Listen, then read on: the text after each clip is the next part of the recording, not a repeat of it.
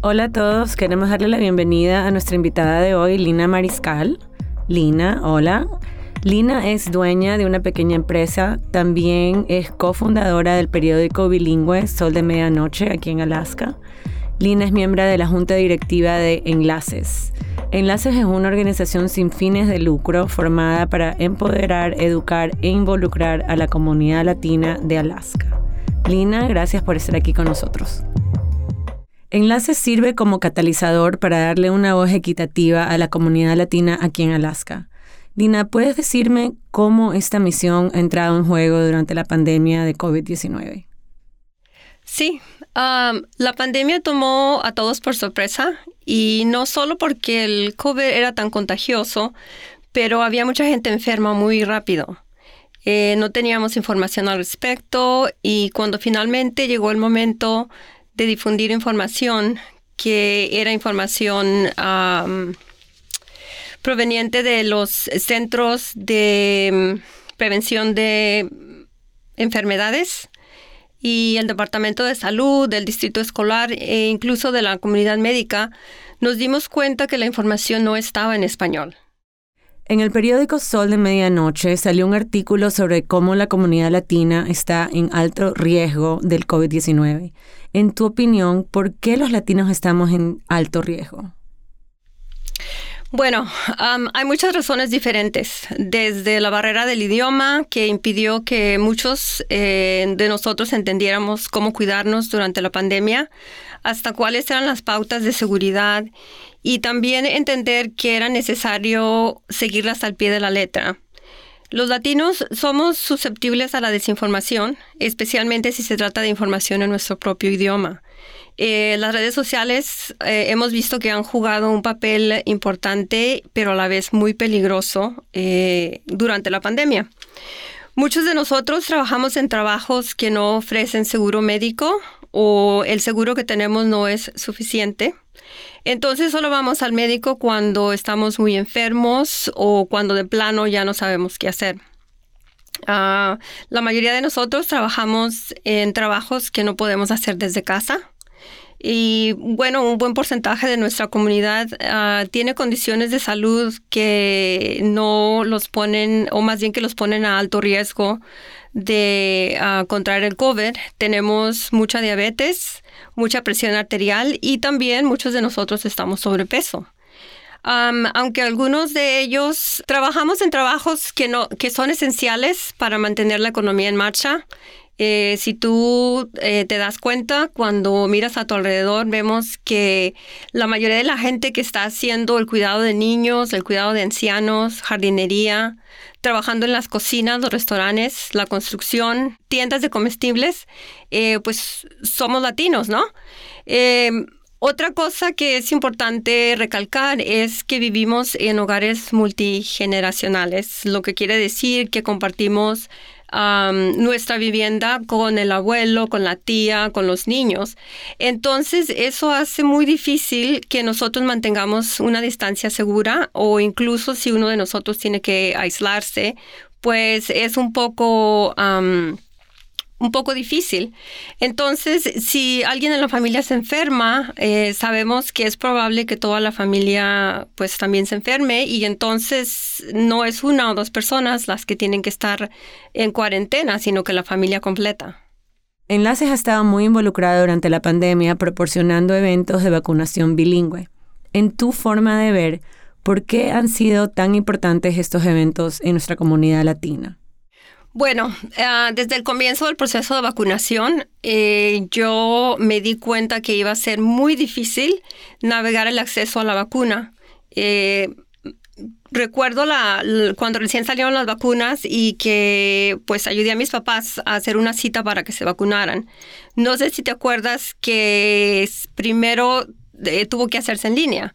Entonces tenías que buscar desde la fecha, el sitio donde ibas a vacunar, la hora que estaba disponible, el tipo de vacuna que querías.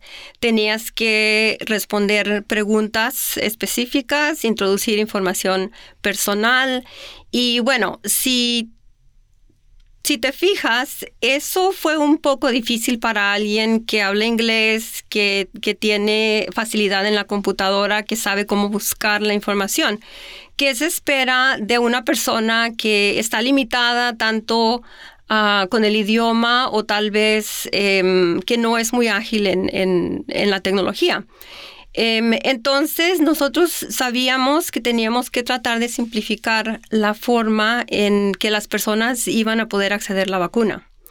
Comenzamos a trabajar con la municipalidad y el Departamento de Salud, pusimos presión para que pudiéramos llevar las vacunas a donde estaba la gente.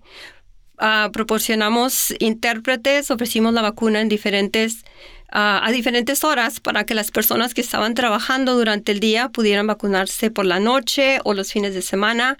Entonces comenzamos a trabajar em, con las iglesias, que es en donde la mayoría de nuestra gente se congrega. Recientemente tuvimos el Día del Niño, que es una feria de bienestar comunitario. Cuéntanos más sobre este evento y cómo fue recibido por nuestra comunidad. Bueno, primero que nada, quiero decir que fue un gran evento, súper, súper apoyado por la comunidad y también muy divertido. Ah, tomó mucha planificación, mucha coordinación, pero al final valió la pena. Ah, estamos muy agradecidos de que muchas otras organizaciones quisieron asociarse con nosotros y nos apoyaron. Entonces, quiero darles las gracias, primero que nada tuvimos como 21 organizaciones que estuvieron trabajando con nosotros y nos apoyaron. tal vez hubo 200 personas que vinieron al evento, o sea, esto es gente que atendió, no necesariamente la gente que trabajó para montar el evento. Y bueno, lo que aprendí de trabajar con todas estas organizaciones es que todos estamos hambrientos de la interacción social. Eh, pienso que hemos estado aislados por uh, dos, años y más tal vez. Y pues todos queremos uh, poder tener um, contacto con otra gente. Entonces, eh, nosotros hicimos lo que fuera mejor para armar un evento que iba a ser divertido, pero también beneficioso para la comunidad. El evento brindó a muchas organizaciones ah, una oportunidad para conectarse con la comunidad, para proporcionar recursos vitales de salud, educación y también un apoyo centrado en la comunidad latina. O sea, la mayoría de los representantes de estas organizaciones hablaban español, tenían información en español y podían comunicarse con nuestra gente. Aunque los casos de COVID están disminuyendo en algunas áreas, los expertos, los médicos, dicen que el COVID no va a desaparecer del todo. ¿Cuál es tu mensaje para nuestra comunidad acerca de mantenerse saludable? Primero que nada, quiero decir que la pandemia no ha terminado, todo evolucionando y vemos cómo han salido otras variantes somos afortunados de tener más herramientas para protegernos como la vacuna, que es eh, la ah, herramienta más importante que tenemos, eh, pero aún así podemos infectarnos con el virus. Entonces, yo, en mi opinión, debemos de seguir siendo cuidadosos y seguir ah, las pautas de salud por ahora estamos trabajando en un video de 30 minutos en donde hablamos sobre mitos y la salud. Y también ah, desacreditamos la desinformación que, como ya dije antes, em, pues nos ha dañado mucho. invitamos a tres médicos locales y algunos miembros de la comunidad para que hablaran de sus razones para vacunarse y también las razones que han tenido para no vacunarse. Y bueno, eh, los médicos dieron sus respuestas, dieron consejos y todo fue en español, lo que nos hace asegurarnos que nuestra comunidad tiene información que es en nuestro idioma, que es información correcta y que se está tratando de aclarar eh, que la vacuna es realmente segura. Em, es un proyecto que estamos realizando con el apoyo de la municipalidad, eh, la universidad, Covidatos, uh, Jensen Creative y también Enlaces. ¿Hay planes en el futuro para más eventos de salud bilingüe? Claro que sí. por ahora estamos planeando una feria de la salud el primero de octubre. Y también estamos tratando de trabajar en hacer unos eventos de equidad en salud con un médico local que es bilingüe. Y bueno, esto va a tomar un poco más de tiempo porque tenemos que involucrar al Departamento de Educación, al Departamento de Salud y bueno, el, doctor que nos estará guiando por, este nuevo proyecto.